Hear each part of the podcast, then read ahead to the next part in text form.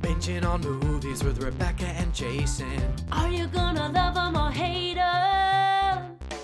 Here comes the binge. Hey, everybody, welcome to The Binge, in which a couple of homos review the latest movie theater releases. I am Jason Leroy. And I'm Rebecca Olarte, and today for you we have three movies Three Billboards Outside of Ebbing, Missouri, Lady Bird, and The Square. And as always, we're going to rate these movies on a three tiered scale, with Binge It being our highest rating. Consume in moderation means it's okay, but it's kind of meh. And send it back means. Life is just too short for that mess. Um, Jason, time. It keeps on passing. Mm-hmm, mm-hmm. Um, time after time. Here we are, it's mid November.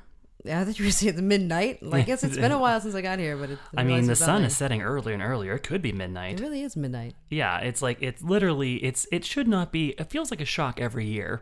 Here's the Uh, good thing when about it's like it. pitch black by quarter to six. That's that's absurd. That's absurd. What is this? Iceland? but if only. Actually, I'm glad it's not. Hmm. Yeah. Well, I don't know. Um, I like fish. I think that the best part of this transition period between the um uh, the days of joy that are s- long days of summer and the days of utter depression and sadness that are those short days of winter Sure. is that this transition period is where everybody at work feels like it's six when it's four and everyone leaves early. Oh yeah. I walk. I was. Well, a- everyone just goes home to like cradle their sad lamps and uh, try to feel something again. Um, I was at work a little bit later today. Not not even really. It was like five something. Um, and it was like a ghost town. Mm-hmm. Yeah. And I was like, I, w- I was like, and then I got on the highway and it was it was kind of dead, even though it was raining. I thought naturally um, that the rapture had come Sure. because of course I was still here. Um, but Mm-hmm. Yeah. no, no, There- that's not it. There's definitely a, a sense of satisfaction that comes with like working and looking outside and seeing that it's now dark. Be like, oh my god, I'm really I'm burn- so. I'm burning the midnight oil accomplished. here. I'm doing so much. I take my job very seriously. I'm a businesswoman. I have been looking at the Abercrombie and Fish website for two and a half hours now. Mm-hmm. Time has flown. It has flown. Uh, Um, so just a cart full of cardigans. mm-hmm, mm-hmm. Never and, pull the trigger on it though. Which is not so. There you go. You have something to show for your day. no one can take that away from you. um, uh, what's going on with you? Well, thanks for asking. Uh, last week I went to New Orleans for the first time. Oh, the Big Easy goes to the Big Easy. That's right. Uh, binging the Big Easy. That was my week. I was there with Scott. He was there for a work conference, and uh, which is a f- it's- it's it's a world that is that is f- exotic to me because in my profession of you know prostitution, we don't have conferences. No, and uh, and so we don't get to like there's no um, i think my employer thinks that it is peerless in a way that would render such conferences kind of null and void and so like not once not once have i ever been like invited to a work conference The- I mean the thing is that they have them. They just don't invite you. is the issue? um, and which, like I said, I have never once been invited. So story still stands. I decided I wanted to go and crash Scott's because he was going to be having like a hotel room anyway in New Orleans that his job was paying for. So I'm like, I'm going to fucking go. And um, so I did my usual Lonely Planet like crash course preparation before Use I Lonely Planet. Hmm. visit. I do. I use Lonely Planet. Um, I read the why is Let's that take this offline. okay? I mean, Um, I'm not gonna plug another travel website until I get some sponsorship money. But I have some recommendations. Well, I yeah. So, and the funny thing is, like, I read the books, and then I become, I think probably one of my greatest uh, insecurities in life is is that kind of being a noob who doesn't know anything uh, type Mm, really? situation. Because Uh, you want to be a know-it-all. uh, because I like to, yeah, I just don't want to be that guy who's like, huh? I don't want to have to ask the question. I want, I want to know. I want to be like, I have inside knowledge already. And um, It's and- okay to be like, hey, I don't know this thing. Well, this is where this is where my fragile masculinity comes into play. you know, Mm-hmm. yeah. men never ask for instructions. News alert, listeners. Yeah, yeah. Just getting hip to this now. Go ahead. and so I like so I like commit Lonely Planet to memory. And then on top of that, I started to realize that people pronounce like street names in New Orleans really weird ways. Ooh, did you do the the Houston No, debacle? it wasn't the house and debacle this time. No, I, I didn't realize that how insane it could get until one of my cross streets at the hotel was very plainly the word Burgundy, but there they pronounce it Burgundy. which is Ah. just anarchy. Honestly, it's anarchy. That's rid- that's Bur- Burgundy. This is not a question of like regionals. It's not a question of like etymology. That's just a stupid way of saying the word Burgundy. Uh, but uh, but they say Burgundy there. So I like looked up. I, I started to look. I'm like, well, how the fuck do you pronounce all these other words? And uh, so I found like a Thrillist article that was like Mm. a guide to pronunciations, and I like committed them to memory and like went way overboard trying to like use them with locals. Uh, and Traveling sounds so unnecessarily difficult for you. Mm-hmm. and uh, so I'm just like, I already know the things. I know the medians are called neutral ground. Uh, and then I start trying to like lecture my friends who live there. Um, Oh my god. because you know they have um there they have that thing the go cups uh, Oh yeah, like Vegas. uh yeah kind of except for like it's a lot more normal there they just have like plastic cups like sitting in the corner of every bar you can just like dump you know dump your drink into it and walk outside and take Oh it yeah, that around makes sense. and uh, and I You was want to like break glass? and I was like confirming with them slash showing off that I already knew this and I Did you just take somebody's glass out of their hand and just pour your drink into it? I was like, well, I know about the. I'm like the to-go cups or whatever. And like, oh yeah, go cups. And I was like, I was like, I was like, yeah, yeah, um, go cups. And I know, and I know that I know that you can take it outside, and I know that it's bad form to to take it into someone else's bar. You got to finish it before you go in. And they both look at me and they're like, oh no, that's not true. I'm like, I think it's true. And they're like, no, it's not. It's not. That's no. Like that's no bars. That you, if a bar didn't let you bring a go cup in, then people wouldn't go to that bar. And I'm like, but Lonely Planet said that you're not allowed to take in the cup.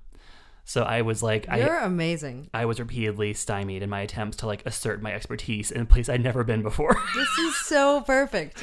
uh, so that was tough. Um, we also got swindled our very first day by like apparently the oldest hustle in the book. Uh, and this this was this was something. So Someone asked you to go like alligator wrestling? well, no, no um, that that was as advertised.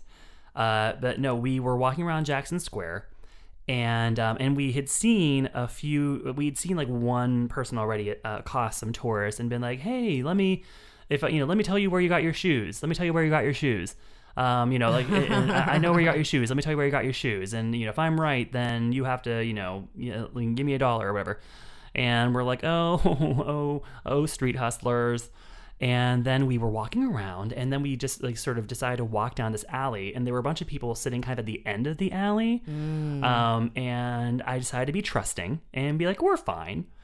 And uh, and then uh, this this middle aged woman stood up and served um, was like, well, I know that these handsome gentlemen.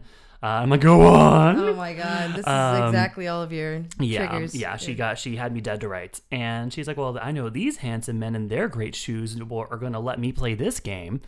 And she's like, "It's a New Orleans tradition. It's a New Orleans tradition." Uh, she's like, "I'm going to tell you where you got your shoes," and we're like, "Oh, uh, oh," and we're looking at each other like, "Mm, "Okay, we'll humor this." And um and then so uh and she's like and and then before we knew it she was like on her knees also trying to like clean our shoes. That made me very kind of uncomfortable. shoes were you wearing? We were wearing sneakers. Okay.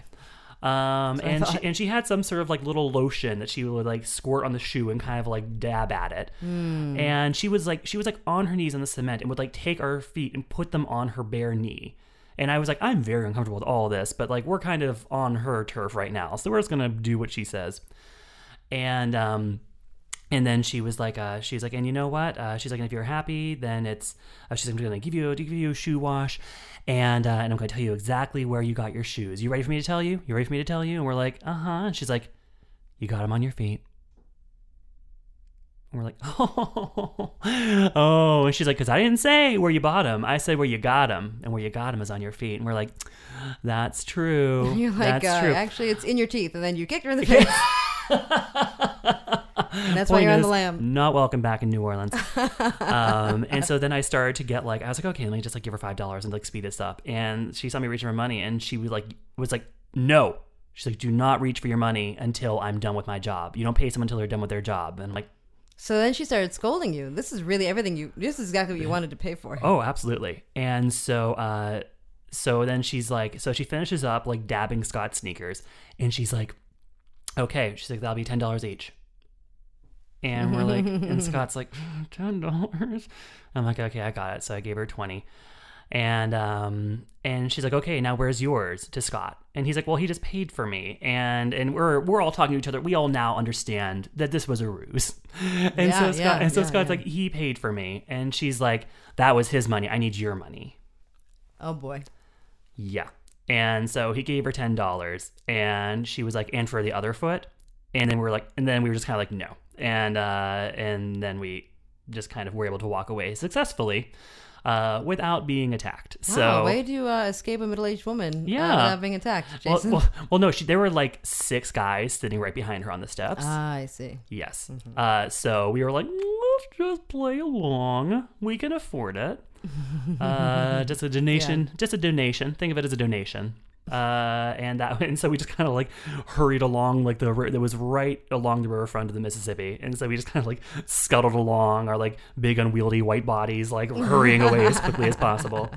uh, And you wrote back to Lonely Planet immediately and said, "That's not that. It's about to go cups. You were misleading people." I know. And I texted my friend Emily who lives there, and I was like, "Well, we just fell for the shoe hustle." And she wrote back, and she's like, "Oh no, no one told you." I'm like, "No, no one did. Lonely Planet didn't tell me about the fucking shoe hustle, but they sure tell me bad information about Go Cups." So anyway, I feel like uh, all of your uh, terribleness is justified in your ability to make fun of yourself. I Thank really you. appreciate this tale. I try.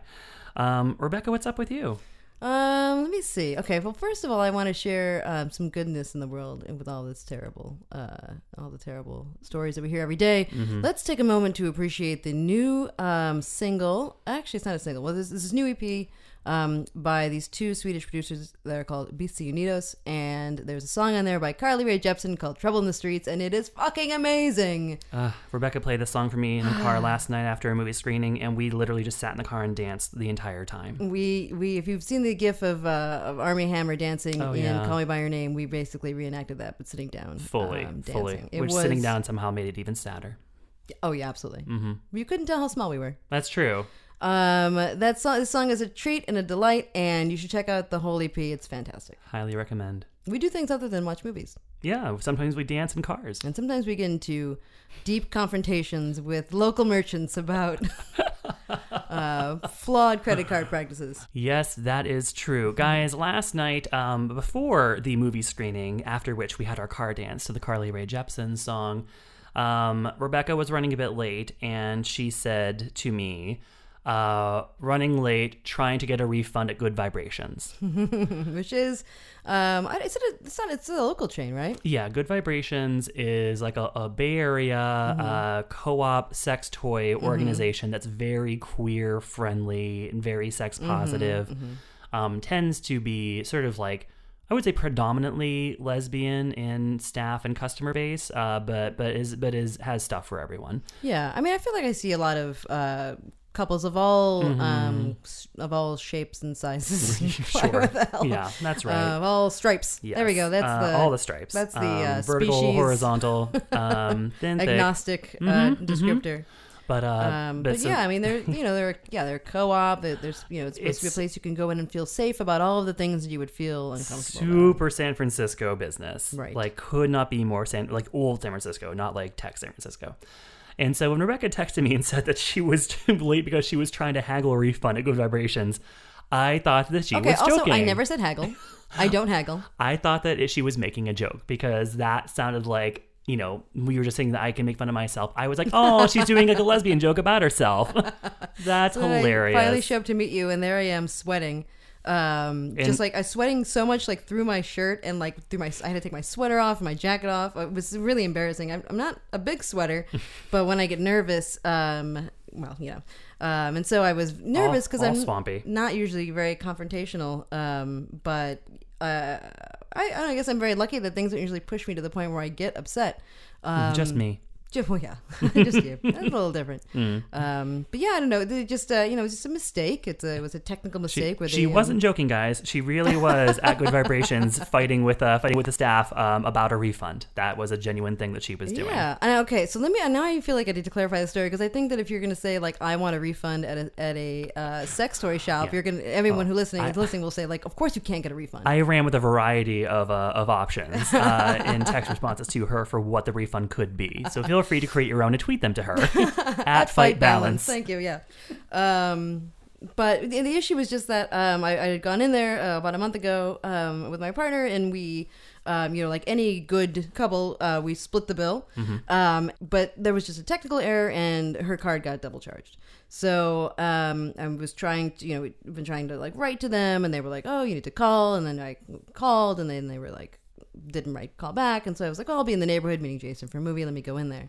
Um, and then the, the most surprising part was they're like, the one person to the other said, "Hey, my name is Rebecca. Uh, I wrote to you about this refund thing. Um, so the refund isn't for actual returned items; it's just to refund the double charge. Just make that very clear." Yes. And the one, the one salesperson said to the other salesperson across the store, "Rebecca's here," which I wasn't expecting as a response. She finally got her Norm moment from Cheers. I did, yeah. Um, where everybody knows my name. um, and Mm-hmm. it's I the don't know. cheapskate who wants her money back.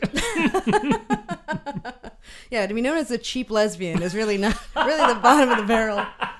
Like, oh, it's a lesbian that doesn't tip.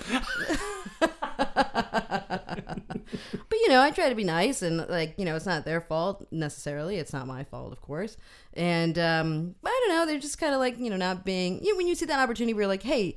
Um, it's not your fault. It's not my fault. And if you are the person who works there, um, and it's not actually any of your money, um, you should Right. be like super nice and maybe a little apologetic about what's going on. And, and they're just kind of being a little, you know, kind of making me uh, go do a lot of legwork. Um, a lot of hoops. a lot of hoops to, to jump through. Um, so I'm just a little disappointed in that. And I try to balance, you know, trying to be um, affable uh, while also trying to be Stern. assertive. yeah. Um, I think I The, struck a the- good the balance. lesbian balancing act, aka. is. And because it's a kind of a funny throwdown because, you know, customer service, good customer service is the domain of lesbians. It is. It absolutely is. Demanding it And, I- yeah, and, and- providing it. and provide. I mean, I only, you only expect what you know you can give. Mm-hmm. Um, and I, s- I know exactly how I would act in this in this situation. Yes. but Um, these lesbians were being difficult. Yeah, I mean, they're- yeah, they weren't being easy is the thing, and it's just. Uh, Now, did they or did they not make march you around the store and make you show Oh, them yeah. all the things that you had purchased? Because the thing is, like, I don't have my receipt. She like, stocked up, guys. It's not the kind of place you save a receipt because it's not the kind of place you return anything ever. So you get home, you take everything out of all of its boxes. You have Put 'em in new hundreds ones. of boxes. you put it in new ones you buy at IKEA. um, they have a section for that. It's just you can't tell because it's in Swedish. Um, uh, and you throw all that away. Rubber Who- who dickin'. keeps that around? It- most of it's recyclable.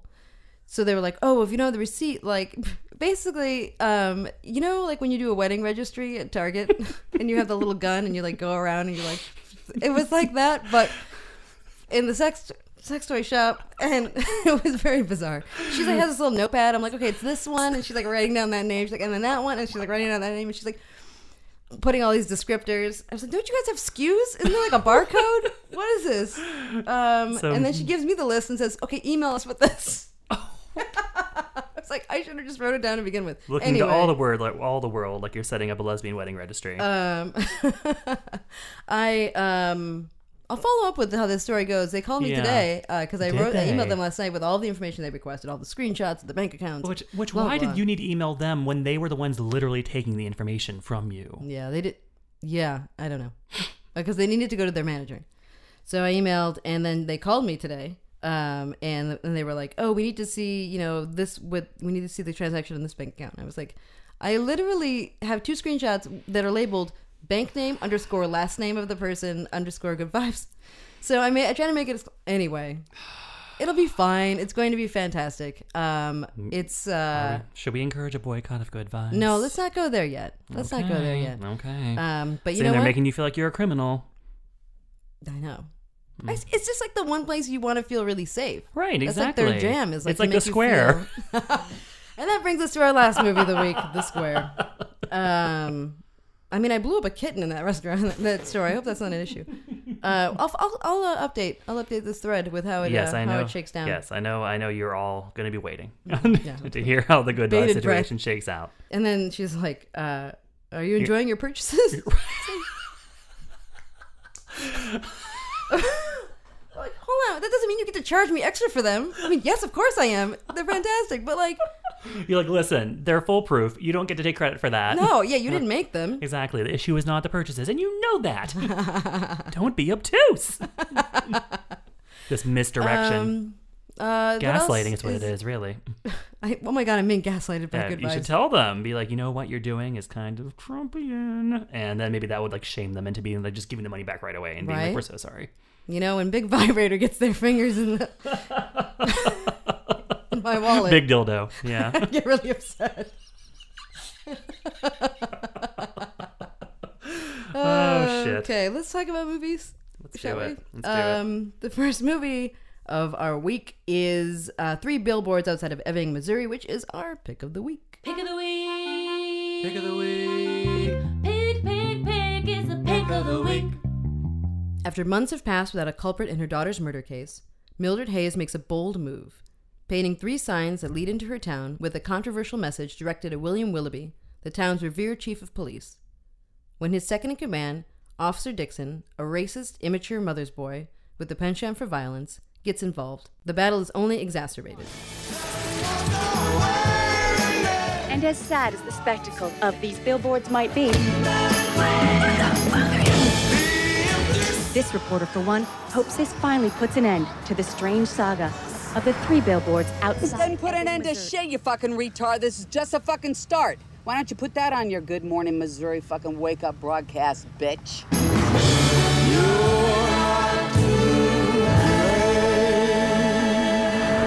So that's a pretty good snapshot of uh, of three billboards, wouldn't you say? I think it gives you a pretty good sense of uh of, of what you're signing up for, uh attitude wise Yeah, absolutely.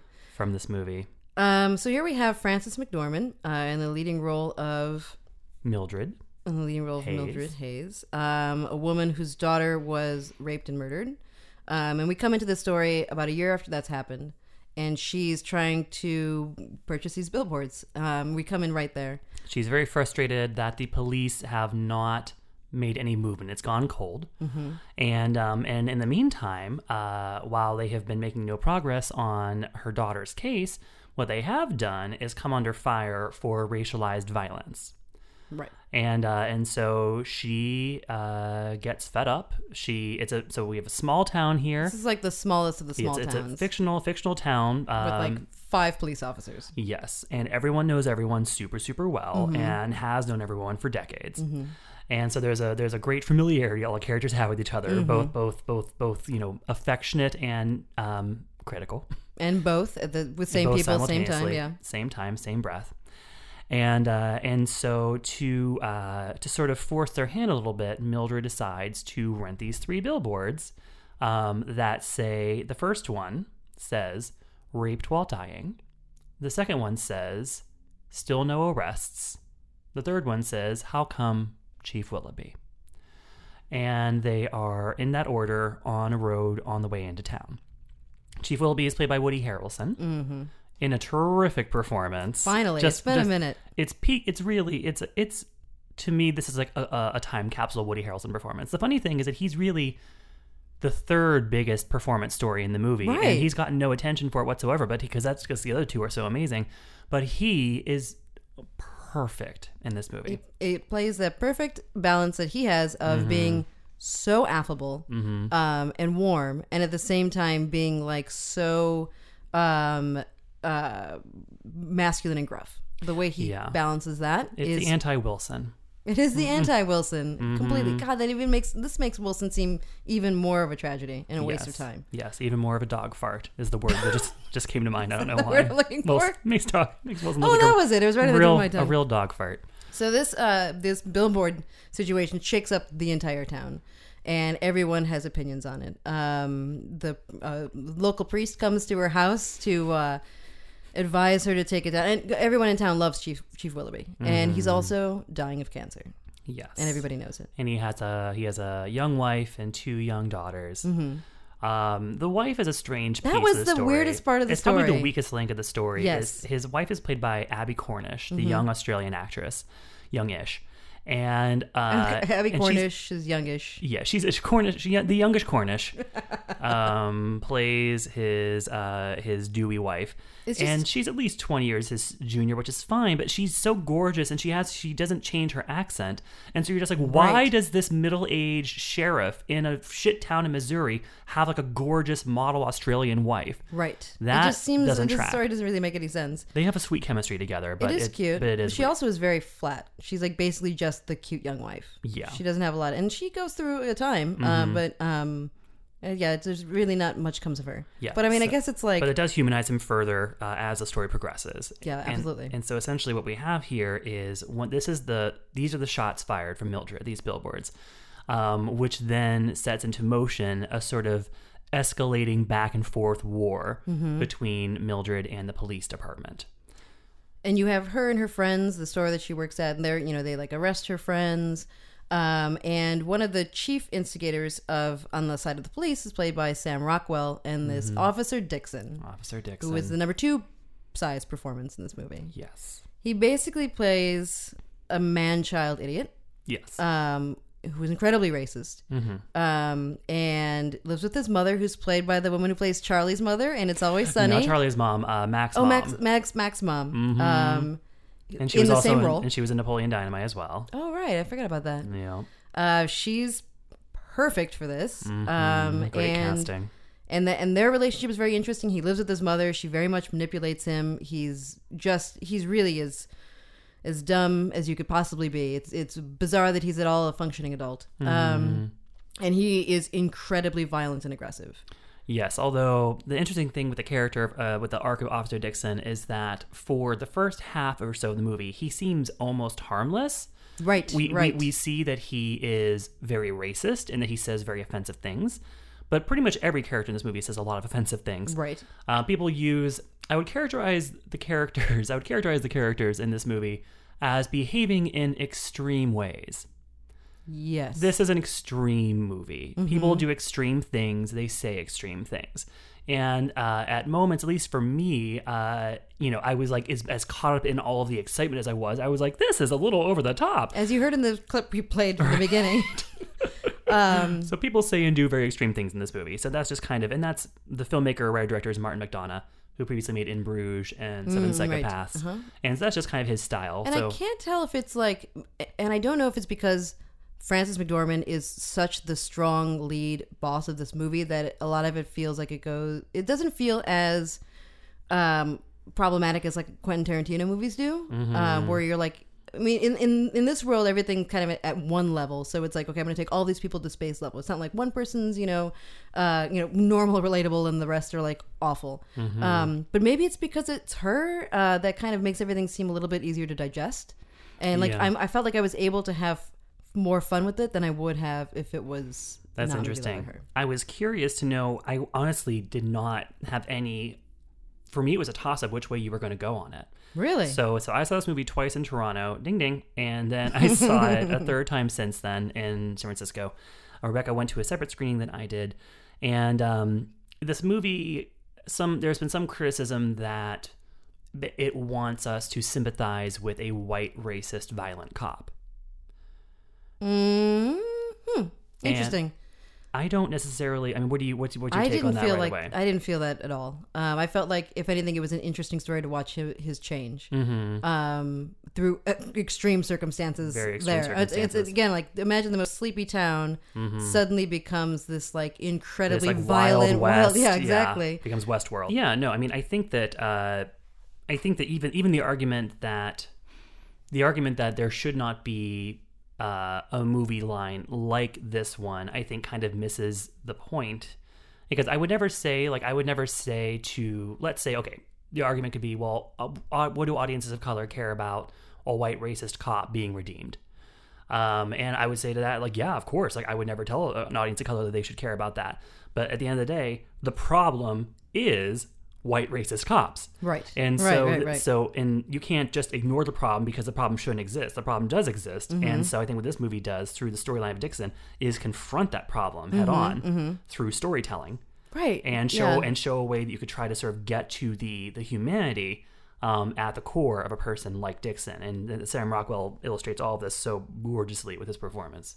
And yeah, I don't think the issue is that you are supposed to feel. Yeah, I guess I didn't feel at all like you're supposed to sympathize with him. Like I thought that his character changed, but I wasn't like, oh, I hated him and now I like him. Like I still Mm-hmm. Right. think he was awful. At the end of the day, they leave on their way to go maybe do some atrocious things. Um, it, it's just I, all of the characters go through uh, a lot of changes, and if anything, it was a, a wo- one woman's kind of solitary, uh, uh, tumultuous feelings that she just put on shared with the rest of the town and they all and things turned out in different ways they like shook up in different ways um You had but an yeah i mean i observation. feel like he felt uh, yeah i didn't think he was redeemed necessarily at all he made some changes Mm-hmm. um if anything it was maybe a little unbelievable that he became like slightly more competent than he was in the beginning right.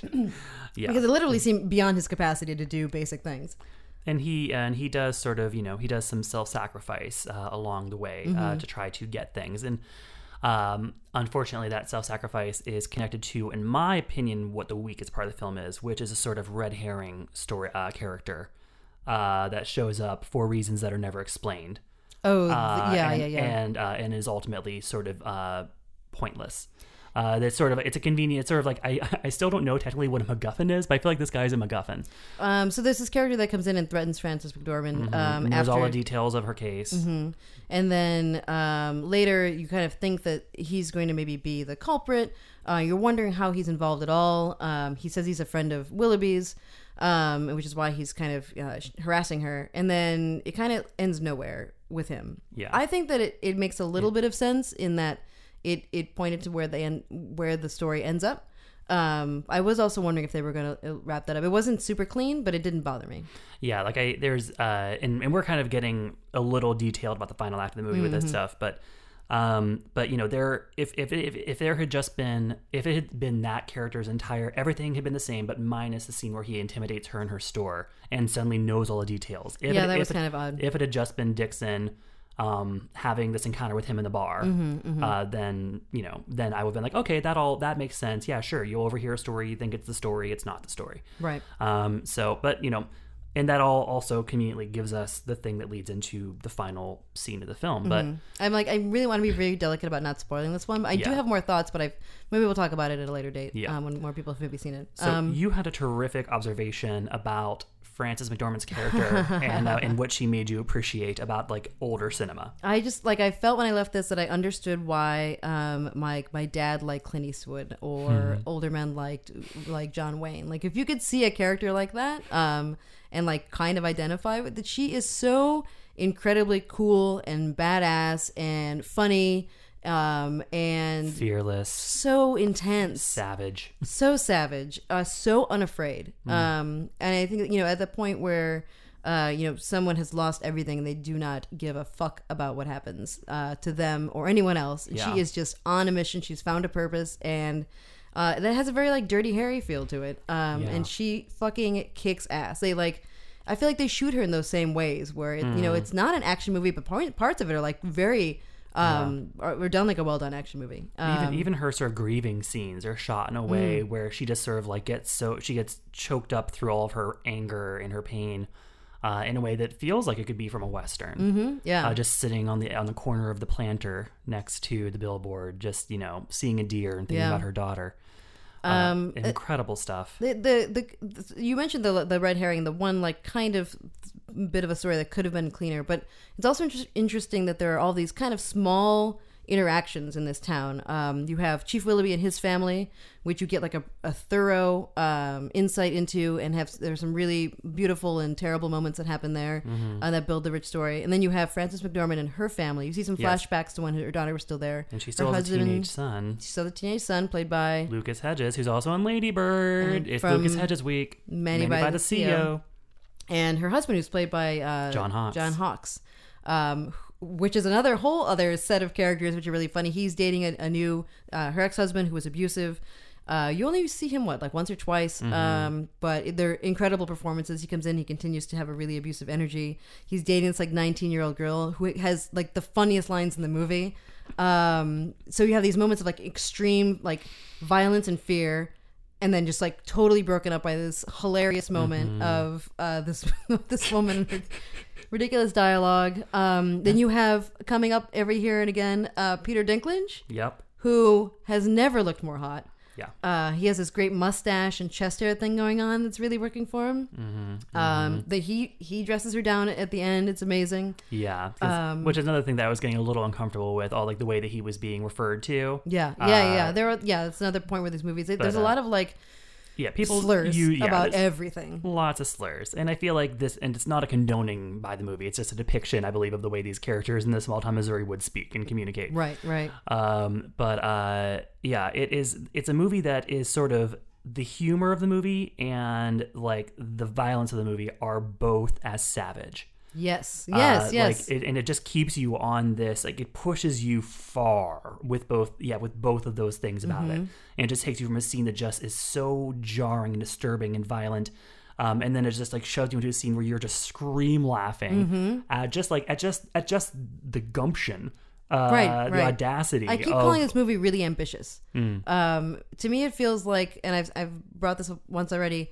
It feels like how I felt about Quentin Tarantino movies before I realized how wrong a lot of them were. Mm-hmm. but that kind of like excitement and energy. Um, and and then there are also you know it's definitely the third the third topic, but there are also really emotional moments that um, aren't uh, cloying or No, cheesy. no, it, it earns everything. It's not sentimental at all. No. Uh, everything that, no, not even a little bit. Uh, and I think that, I mean, you know, this movie, this movie perfectly encapsulates mm, late period Frances McDormand. Mm-hmm. Because when you think back to, there's a very, there's a very good chance that she will win her second Oscar for this movie. I think. I hope. And when you look at the character she played in Fargo 20 years ago, Mm-hmm. and you look at this character, could not be more different. Right, They are right. both. They are both. Despite the fact that they're both like very strong, capable women who are on uh, sort of jour- um, quests, Mm-hmm. uh, determined to s- um, fight injustice. Yeah. Uh, Marge Gunderson in Fargo was like couldn't be sweeter, lighter, uh, more welcoming, warmer. And on the other side, there's Mildred, who is who just walks around in the same like mechanics jumpsuit and bandana, Kicking teenagers in the crotch. literally kicking multiple teenagers in the crotch. uh, which is again one of those things where you're like, this is extreme. There's also there's all these like funny little twists in the plot that are really interesting. Um, and you because when you said it's not um trying to be what did you say? It's not trying to be cheesy or uh, Sentimental. it's not trying to be sentimental. Um, like there was this whole scene where um, you know, like a someone who passes away in the movie, um, who's like a, a parent and a, a friend. Uh, they're, you're reading all these letters that they left after they died, and when a, in a time that could be a very sentimental series of scenes, and then there are all these like twists and jokes that happen in there um, that make it really interesting and uh, and at points really funny. Yeah, incredibly Um, funny. It's it's a it's a it's a laugh through the tears kind of movie, but with but with the humor is so incredibly like biting and aggressive and uh, provocative that you know it's not Steel Magnolias. It's not that kind of laugh through tears No, movie. Um, no, no, no. I think I clapped twice in this movie. I oh, definitely yeah. Oh. like at the end I c- couldn't help myself. I was just like overwhelmed, and I had to like I had to clap. Uh, and there was at, at the beginning I clapped. I think there's this part where the the racist cop um, confronts this black guy confronts this racist cop. Uh, I think we clapped a little bit there. Mm. Yeah. Um, it's a movie that does also have, uh, well, I will say that, like, at the two TIFF screenings I saw of it, Frances McDormand got like 10 applause breaks. Yeah.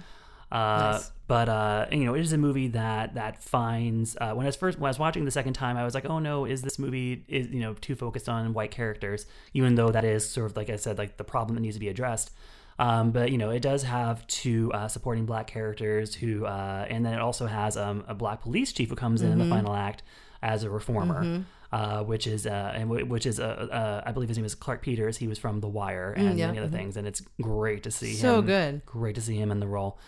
Um, I feel like this movie, award season wise, is really going to benefit from the moment that we're in. Yeah. Yeah. Um, because what we have here is a story about a woman who is trying to avenge uh, a violent rape uh, and confronting um, this sort of you know good old boys network of um, you know sort of disinterest uh, and of, of incompetence. and and you know uh, it's the systematic race yeah racism in, in police like the Mm-hmm. this this guy who's again like barely functioning adult like failing up to be like a police officer Mm-hmm. um, being allowed to carry a gun and like you know lay down the law in town um, Yeah. it's really there's a lot of hot topics that this touches on Yeah. um, I, I I can't stop talking about this movie. We've seen so many great movies this week, and I cannot get this one out of my head. I can't wait till it comes out so I can see it again. Yeah. Um, this gets a, a binge it plus for me. I mean, it is definitely. I think the funny thing about Three Billboards with me is that, like, despite the fact that you know I, there are like a few little things about it where I'm just like, oh, that could have been like just the cumulative experience of watching the movie and Mm-hmm. how satisfying and how cathartic and how. I mean, this is this is a fucking original. it really is. This is an original. Yes. And I love it with my whole heart, and it will almost certainly be in my top five, maybe even top three of the year, Yeah, I've, I need to find somebody that hasn't. Like, I need to find somebody to bring this to, um, Mm, like the assignment. like the assignment. Um, so, three billboards outside of Ebbing, Missouri, is rated R for violence, language throughout, and some sexual references. Uh, and that brings us to our second movie of the week, which is equally as raw and violent. Um, Greta Gerwig's Lady Bird. This is many racial slurs. Like Greta Gerwig. Sacramento.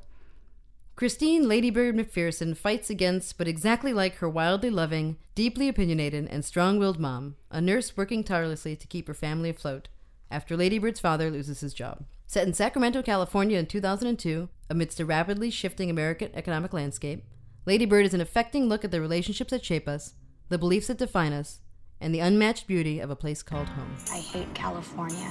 I want to go to the East Coast. I want to go where culture is, like How New in the York, world did I raise such a or at least snob? Connecticut or New Hampshire, where writers live in the Get into woods. those schools anyway. Mom, You should just go to city college. You know, with your work ethic, just go to city college and then to jail and then back to city college and then maybe you'd learn to pull yourself up and not expect everybody to do everything. Ladybird, is that your given name? Yeah. Why is it in quotes? I gave it to myself. It's given to me by me. Ladybird always says that she lives on the wrong side of the tracks, but I always thought that that was like a metaphor. But there are actual train tracks. Joan Didion is hot right now, huh? Sacramento is really the coming up. Yeah, both. Both, both. Both trends come into play with Ladybird, which opens with a Joan Didion quote about Sacramento. So really, that's the apex. Mm-hmm. It really is. Previously, Joan Didion uh, was mocked thoroughly in, in Ingrid Goes West, Which was amazing. uh, and Sacramento also played prominently in Rebecca's favorite movie of the year, Brad's Status. Mhm, Yeah, Sacramento is really, it must be Mm-hmm. doing some sort of tax break thing. and uh, and and well, in the case of Ladybird, it's because Oh, yeah. writer director Greta Gerwig uh, is from Sacramento. That this is, is true. a semi autobiographical story about her teen years. Oh, there's also the Joan Didion documentary on Netflix. there is, which I have not watched. I watched it. Was it good? If you've read any of her s- stuff that's already autobiographical, it's not um, super insightful. Revelatory. But um, access to her right now is really interesting because she's like maybe it's because she's older, but she doesn't have that like cold aloofness that she always has, and is like really kind of just really open, and that was like almost unnerving and Hmm. Oh. really. Um, I She's- need to watch it again. It was really She's hit the don't give a fuck stage of aging. not in like a not in an aggressive way, like in a really like Vulnerable. vulnerable way. Yeah, yeah, yeah. Yeah. Hmm. Well, I mean, your That makes it magical worth thinking, watching. of course, was like such a vulnerable. Yeah, but even book. in her vulnerable writing, I always feel like there's a distance there, Hmm, right? It's like very, it's like almost so open that it's about, it seems like it's about somebody else. And now we're in Ingrid Goes West. Uh, A Uh, whole new reason to hate us. um, okay, so back, so, yeah, Ladybird. So, so Greta Gerwig, uh, who is uh, you know terrific actress, uh, making her her full on filmmaking debut. I think you know she made Frances Ha with Noah Baumbach. Mm-hmm. Um, but this is her debut as a solo writer director, and what a debut it is. Mm-hmm. Inspired by her own uh, teen years in the early aughts in Sacramento Mm-hmm. at a private Catholic high school. Catholic, that's another thread, thread from last week, right? uh, That's true. That's shit. true. Yeah. Um, and this is yeah. This is this is all, everything's coming up, Rebecca. this is definitely the more relatable Catholic school experience. Yes. Um, so we uh, so she is uh, Lady Bird uh, is her her her chosen she calls it her given name because she gave it to herself uh, but it is her uh, her chosen name for herself and she is uh, just one she's hitting her senior year and she is ready to fucking move on and uh, and it seems like a certain a certain exuberance sort of takes her over um, with the realization that's her senior year and she's like this is the year I'm just gonna fucking go for it Yeah, she starts to join um, theater club, drama club. Um, you know, it's that also that time in life where you are at um, peak antithesis with your parents. Mm-hmm. Um, her and her mother are, have a very uh, tumultuous relationship. her mother is played by Laurie Metcalf In and- another amazing all star, where has she been lately? I mean, it's far and away to say it's her best film role is like is obvious because she hasn't gotten a lot of great film roles. which is now clearly a shame. and she is going to be nominated for an Oscar for this, and I will dance a jig the day that she gets that Mm-hmm. nomination. um, And she is uh, could not be better. so good. Um, and you have her father. That's like a very interesting dynamic. He loses Yeah. his job.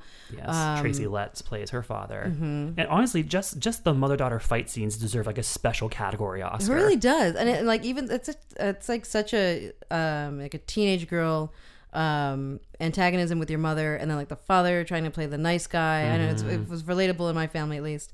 Um, it's just played perfectly. Yeah. and it's so it's so um it's so approachable. Yes. Um, so you have so you have someone trying to leave their small town. yeah, we have Lady Bird going through some romantic ups and downs, sort of mm-hmm. she setting meets once again uh, Lucas Hedges, other hot boy, two, the two hot boys of the moment, mm-hmm, Lucas Hedges. and Timothy Chalamet. Yeah. I need I need a ruling on That's how it. that's I think pronounced. it's I think it's Timothy Chal- Timothy Chalamet. I think Army We'll go Hammer with- called him Timmy in uh, in Did he? Vulture. Of course Uh, he did. Timmy. Demi.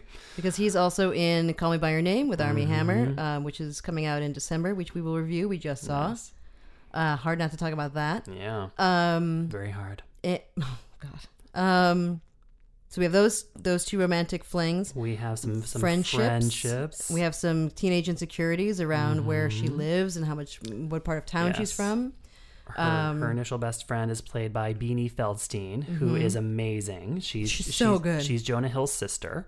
Really? Yes. Huh. Apparently, that's his actual last name, Feldstein. Mm, Well, okay. and uh, and she was also in Neighbors too, which is when I first Oh, noticed right. Yeah, her. yeah, she yeah. has a really like distinct uh, like timing, Yes, and presence and voice. and voice. Yeah, Mhm. she you just like love, Yeah. love, love, love, love, love her. She's so funny. Mhm. Um, uh, we have trying to get into college, and, and, and by joining these new groups, she meets like a whole new cast of characters, pun, in the drama Mm-hmm. Mhm. crew. Mhm. Um, and then the ups and downs of being wanting to go to college and being um, rejected from some, um, not Just being wanting able to to, go to New make, York. just wanting to go to a, a big city, Mhm. Um, Specifically that one. spe- specifically New York, um, and not being able to pay for it, uh, prom, and all of the things. But it felt like a very. Um, so we talked about how I don't like teenage movies. This is what I want. I've been like, I okay. So guys, this uh, this technically came out last week while we were off, Mhm. um, in San Francisco. But like, I knew we needed to talk about it. And just like three billboards, I had no idea which way Rebecca was going to go on it. because if you're a listener of the show, you might know that Rebecca historically is very disparaging toward high school movies. Mhm, Um, mhm. because as she'll be the first to tell you, she is an adult. you remembered. and this is Can I have my driver's license back? and this is and this is a, a complete unabashed high school movie so um did you Here's were- the thing, Jason. yeah I'm only gonna say this once. I don't dislike movies about high school or high schoolers. I dislike movies for high schoolers. mm, i like how you say it as if you've said that like 20 times I just thought of it. This, this, this revelation I just had, I'm going to say it once. So open your fucking ears. You're only Don't getting make it me repeat once. myself. Um, because we're going to forget as soon as I say it. I already forgot what I said. Luckily, it's being recorded. I'm gonna save that clip and just play it again. well, but you know, you say that, but I think the funny thing is, so when I saw this is another one I saw twice at TIFF, ding ding, um, and it, I wasn't being like th- just that much of a of like a, a greedy Gus.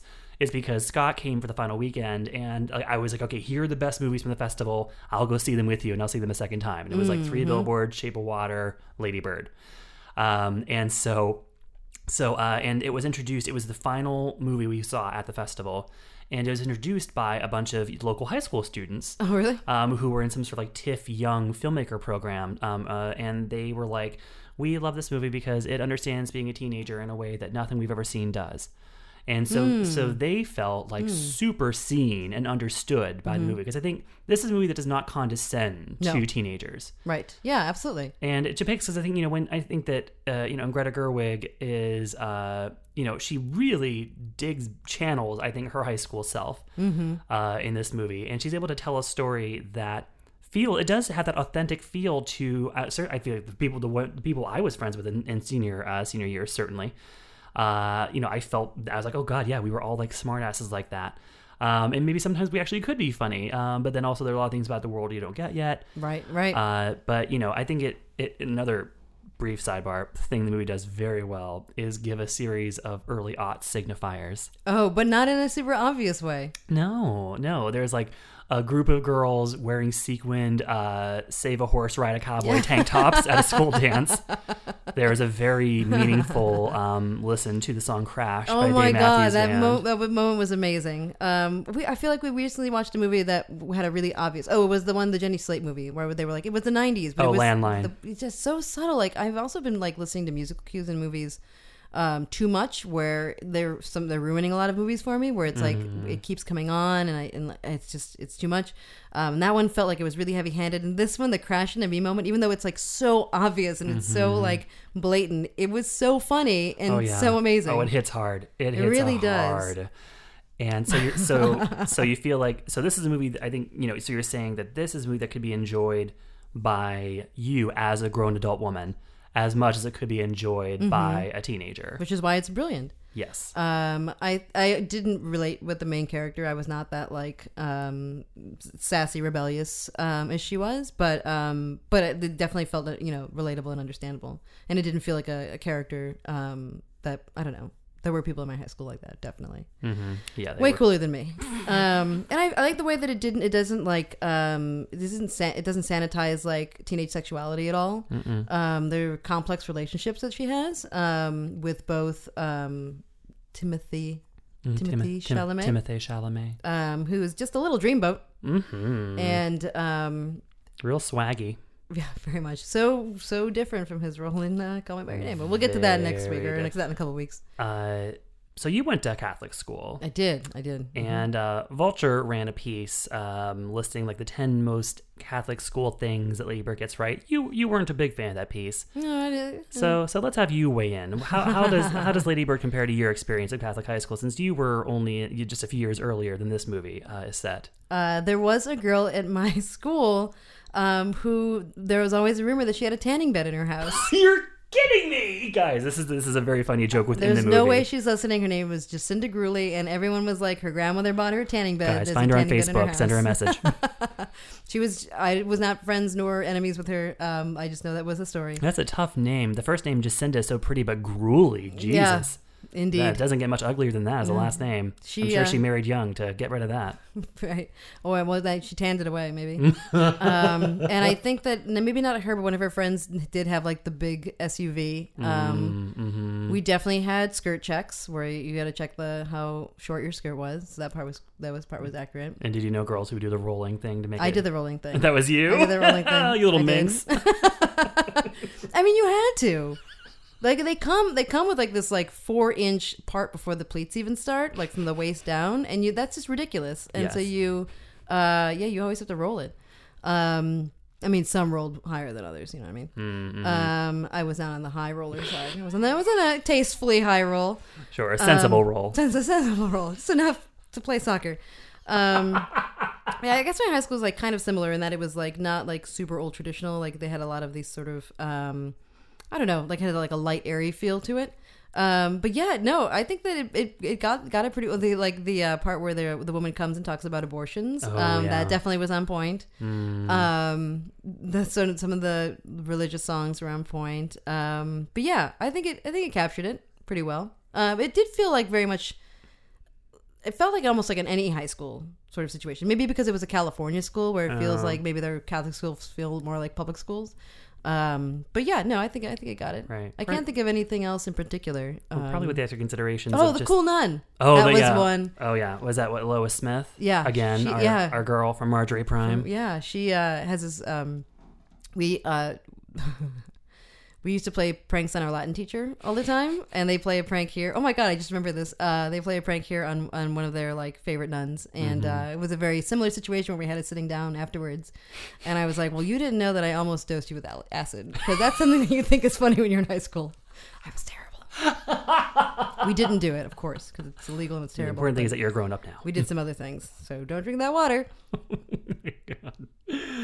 Uh, yeah. And what about the um, like the hanging up of the uniform and all that stuff and and the I always hung my uniform up. Oh, okay. Yeah, that, that, that tracks. that does track. That does track. Um. Uh. Yeah. So I think that I think that it's a, it's unfortunate that like we have to review at least for me personally that we have to review this after three billboards because I would have been like clearly there's an energy change. Mm-hmm. Yeah. Um. This movie is fantastic. There's no way you should skip it. This movie. I love it. Binge it for sure. This movie's pulled off what may be a historic feat, which is that 134 reviews tabulated, it remains 100% on Rotten Tomatoes. Wow. I just looked today 134 reviews, 100%. No rotten. I'm sure Wow. Armand White will come like rolling in Sure. any day now and like and tell everyone why uh, Before I Wake or whatever is a better teen movie than this um, but uh, but yeah, it is. It is just a sheer complete delight. Her point of view, her perspective is so like she knows of what she speaks. Mhm. She has such affection for everything in the story. Mhm. I think I feel like it's a very relatable story. I feel like Mhm. you know everyone uh, you know if has faced that junction at one point or another in life where you're sort of trying to break out on your own, but then also looking where you've come from and the family that you're preparing to try to hack away, and you have these complicated relationships with them, and uh, and uh, and you know there's there's perspective shifts here. Uh, you know, like Ladybird comes to try to understand where her mom's coming from, and, Mhm, and her mhm. mom has to sort of contemplate where Ladybird's coming from, and Mhm. everything is just perfect. Yeah, this movie doesn't really get anything wrong, and let, Mm-mm. and when you like if uh, there and then their performances that push it over the edge. Laurie Metcalf is what pushes it into a level that's just it's not just a movie that's perfect. It's perfect plus plus this. Yeah, it's perfect. Plus this like Oscar worthy performance, Mhm. and uh, and and Saoirse Ronan, uh, Oh, your girl. uh, uh, which is. I mean, coming off of this is this is such an unexpected performance from her because she does tend to get cast in a lot of period pieces. Mm, yeah, she's so precious. Yeah, and she she can look very you know like we all saw in Brooklyn you know Mhm. two years ago or three years ago how long ago that was, uh, you know she just seems so of that time. Mhm. Um, and now here she and is she's in a different period piece, which is the early aughts, Which is the early aughts, She and has a she- very that very much that look. She yes, she has that early aughts so, Avril she, Lavigne she- look. so she's on track. Right. She's staying in uh, the. I mean, this is she. I mean, she could have wrecked this movie if she didn't know how to just Hide that Irish accent? how- that, and also to nail the exact humor tone Mhm. that Greg Gerwig was going for. Yeah. Um, and to never play anything too broad, to never be too like winky or too self-satisfied. Um, just she just plays her so so perfectly. Perfect is the word that keeps coming up with this movie, and even A.O. Scott of the New York Times called it perfect in a wild Oh, really? in a wild, unusual, ravey gush, uh, which he doesn't usually give. So, uh, fucking Ladybird. I Yeah. mean, this is also gonna be in my top five, maybe top three, Mm, top three. Wow. Mm. maybe. Um, uh, it is rated R for language, sexual content, brief graphic nudity, and teen partying. Gotta love that teen partying. Wild. And that brings us to our last movie of the week, which is The Square. Christian is the respected curator of a contemporary art museum, a divorced but devoted father of two who drives an electric car and supports good causes. His new show is The Square, an installation which invites passersby to altruism, reminding them of their role as responsible fellow human beings. But sometimes it's difficult to live up to your own ideals. Christian's foolish response to the theft of his phone drags him into shameful situations. Meanwhile, the museum's PR agency has created an unexpected campaign for the square. The response is overblown and sends Christian, as well as the museum, into an existential crisis. What are the biggest challenges in running a museum? We're a museum of modern and contemporary art, so we need to present art that is the art of today, art that is absolutely cutting edge, and the competition is fierce. If you place an object in a museum, Hmm. Mm. for instance, if we took your bag and placed it here, would that make it art? Ah. Okay. So this was like the first new movie I saw um, in the list of all the movies we've seen kind of this past week. Um, so this one had the benefit of, of being untainted Fresh. by You were uh, fresh. yeah anything else. Um, and we have the story. I think the synopsis actually tells a lot of this. Um, basically, you're introduced to Christian um, in an interview that he's given, uh, giving to a, a magazine um, a reporter played by Elizabeth Moss. So you see him trying to run this this museum, and I think that there this is a movie that reminds me um, of The Lobster Mm, mm-hmm. it's not quite you know it doesn't have that like alternate reality that the lobster has but it has this like the Deadpan. subtle yeah deadpan subtle awfulness of people um going on that i that i this movie i i laughed a lot at this movie Hmm, Mm, mm-hmm. mhm. um like right off the bat you're you're into this situation where you see this this thing called the square and, it, and, you know it's about uh, how you're supposed to uh, within the square you're safe and um you have to care for each other. yeah it's this very like If someone asks for help, you have to give it to them. Right. Very um it's very obvious. And then as people are walking past it, there's this woman running and like screaming for help and like people kind of stop and, and but then they keep walking and then they kind of stop and then they keep walking. And I wasn't sure if this was like specifically a satire of Swedish culture. There are a lot of things here that I'm not sure if it's like Swedish specific. This is a Swedish movie, guys. Uh, Mhm. It takes place in Stockholm. A lot of it is in English, but it's from a Swedish director named um, Ruben Östlund, who previously made Force Majeure, which is fucking Mm. amazing. Is that the one with the a tidal wave or the Uh, this- avalanche? Yeah, Avalanche. Yeah. Yes, Um, where, where a man abandons his family. yeah, basically, it's like these these uh, people who are Men, normal, particularly. yeah, men who are fine, good people, but when faced with the with one like w- a decision that's a little bit complicated, make the wrong choice over and over again, which I think is relatable to everyone. yeah, yeah. Um, I've recently had some moments where I've been like, I generally try so hard to do a good job, and then like I was faced with like a, what do I do? And like immediately made the wrong decision.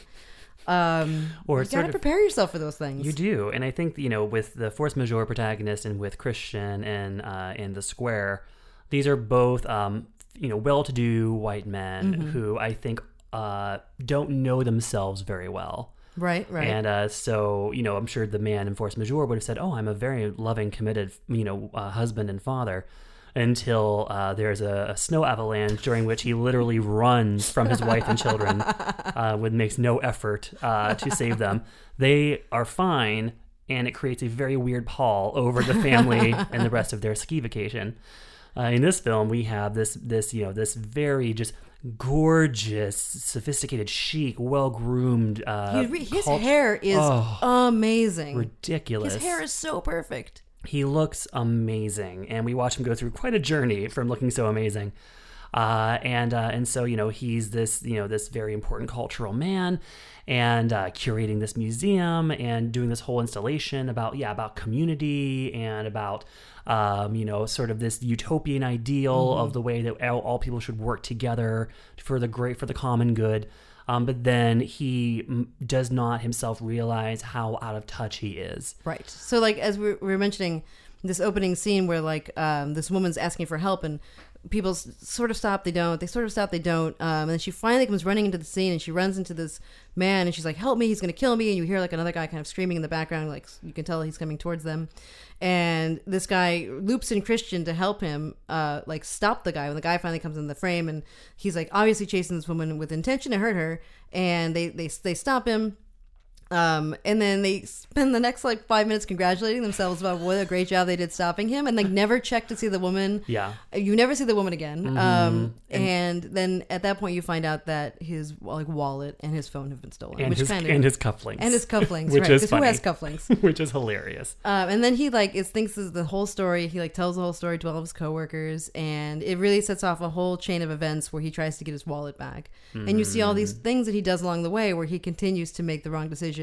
and just be like a complete jerk. right and just just aware just unaware of the of the dissonance uh, between this project that he is working on that's all about basically the antithesis of how he himself is behaving Right, exactly. and uh, so lots of lots of class humor Mhm. uh, him just being terrified of this like working class apartment building that he has to go into or chooses to go into and basically Mhm. accuse every single resident of having stolen his things Right, and then the way that he like the movie focuses a lot with like like people on the street, Mhm. um, and how people are just like like stepping over homeless people and then like looking at this art, um, and then I don't know. I feel like there was def- there's definitely like some like art world jokes in here. oh yeah um, it reminded me of nocturnal animals a little bit yeah, yeah, definitely. Um, there's this like there, and then there are these mo- so those moments are like kind of these like you know tight, funny, um, uh, you know, again like dissonance between what the what these people are saying that they're doing and what they actually do, and then there are these like crazy, like uh, absurd moments of this like performance of this man who's like sort of acting like an ape.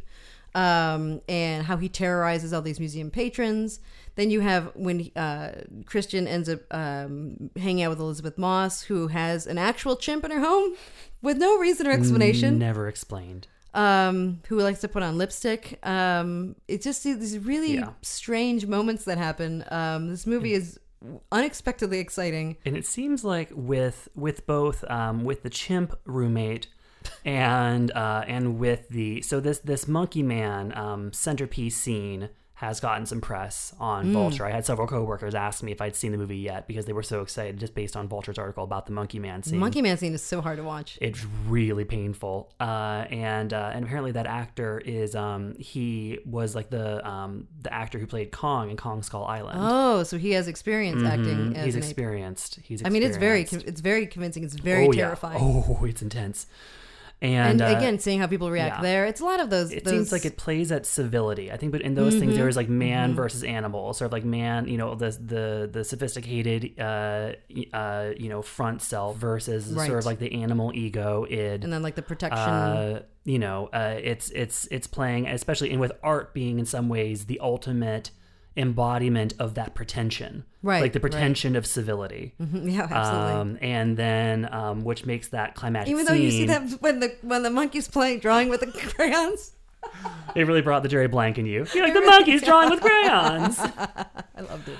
Um, and uh, you know, which which in this climactic monkey man scene happens at like a super in a like a gorgeously well appointed ballroom with all these Mhm. society people, and then they are confronted by this this artist who's basically what appears to have lost his mind. And have com- has committed too deeply. He's gone in. He's gone in too deep on his uh, on his performance as an ape, and begins to terrorize all of them. And then, in a sort of what feels like a sociological commentary, Absolutely. um, they all just start to like stare straight down, which 100% is what I do when I'm on like Muni and there is a, a mentally unwell person Sure. who is shouting or and there's there's also a scene where Dominic West plays an artist who's being interviewed and there's a man with Tourette's in the Oh, yeah, audience yeah. who is yelling horrible things. Oh, I forgot about that. Uh, so um, but wha- yeah, I feel like yeah. That's, the, that's the other thing too. It's like, oh, if you know, if I was in a situation where this man was there terrorizing Mm. people, this is what I would do. But then Right. nobody does any. I mean, it's it's definitely. Um, uh, I, I thought when going into that scene, I, I I was expecting to hate it. It seemed like a like a very like indie movie like art world criticism, but it ended up Mhm. Mm. being so good, um, so powerful, and then Yeah. it ends in like a really hilarious way. Well, like the uh, the next scene ends up being very hilarious. To me- I thought it was funny at least. To me, the funniest scene uh, is there's a scene where Christian um, calls someone to apologize for a terrible thing he's done. Yeah. And uh, and he sent well he sends him a video message of himself apologizing, and he starts off by apologizing in a pretty direct, simple way. And But- then- but then he starts to like contextualize the whole situation and just starts to like pontificate the way that we do on this very show. Uh, he starts to he's like, well, when you consider the class implications and really the responsibility of community is. and by the way, the person he's leaving this message for is a child. who also has an amazing performance. He like this child, um, basically this kid. So when he when Christian goes and, and li- accuses this whole building of stealing his wallet, this kid, um, his parents think the note's just for him, and then he gets punished for what they think is stealing this guy's wallet. So this kid sends this note that's like, "Meet me at the 7-Eleven," which is where Christian's supposed to meet the person who drops off his stuff, and then he manages to just like shake down Christian's assistant who goes to like meet this kid, and just with a real fervor and uh, like a real adult energy, Yeah, is the kid- just the kid's upset. terrifying. The kid's, really It terrifying. was An very, amazing It was performance. very Rebecca Good vibes. if only. I know you need to watch this throwing again. stuff around. I'll be throwing giant vibrator displays all over the floor. I'm Oh, just tipping them right over. I actually should do the Monkey Man performance. Oh yeah. Just go there and walk out with a new nope, mate. new one. Um, there's this whole other part of the movie where um, this PR agency, who I think that's another part when they they interact with these two guys from the PR agency, um, which is another like art world discussion. Um, and they decide to make this viral YouTube video for the museum, which no one's really paying attention to, and they think it's like really like lit and like people are gonna love it uh, but like in a very less American way than I just said. Um, and it ends up being hilarious and terrible. And then finally, that's sort of like the other thing that is, is goes so wrong that Christian has to sort of like pay for his. Yes. And, Um, and part of the reason it goes so wrong is because Christian has been so um, distracted by his whole like pursuit getting his phone back. Right, that he just Uh, like sign blindly signs off on this right, terrible while- video idea. While all of his colleagues are trying to get his attention, be like, "No, could you please?" And he's just like, "Oh no, no, it's good, it's good, it's good." And Right. the two, these two like young douchebags from like the marketing Yes. agency, were So so, good. perfect, so, So on point, good. so on point. Um, this movie, uh, it's also getting a binge it for me. Is it? Yeah, I really loved it. Um, I thought it was really funny. to me uh so okay this movie is two and a half hours long and I didn't feel uh, like it to me. Oh, that's. I mean, that's. I mean, it, you could Well, really. it was in Swedish time, so it was an It- hour fifteen. It really it's it was in Kroner time. It really it really shows that you watch this before you watch all these other movies. I think that if you Mm. watch it after, maybe you would Three have Billboards? Had, like if you watch it after that, maybe you would have had like not as uh, shining uh, an opinion of it. If only because I think okay, so to me, I definitely felt the time. Um, I felt like it was rambling Hmm. a bit. I thought it, it's it's it's sprawling is a good word for this movie. It's a big Hmm. Mm. kind of sprawling movie. It can meander a little bit. Um, I think that it kind of uh, overstates its point Hmm. uh, a little bit. Uh, so for me, this movie is a consume plus. No, Oh, interesting. Uh, it's yeah, it's just not. Uh, I just feel like it could have been tighter. It could have been more Hmm. focused. Maybe. That- that's Maybe I just have more time to, s- to spend.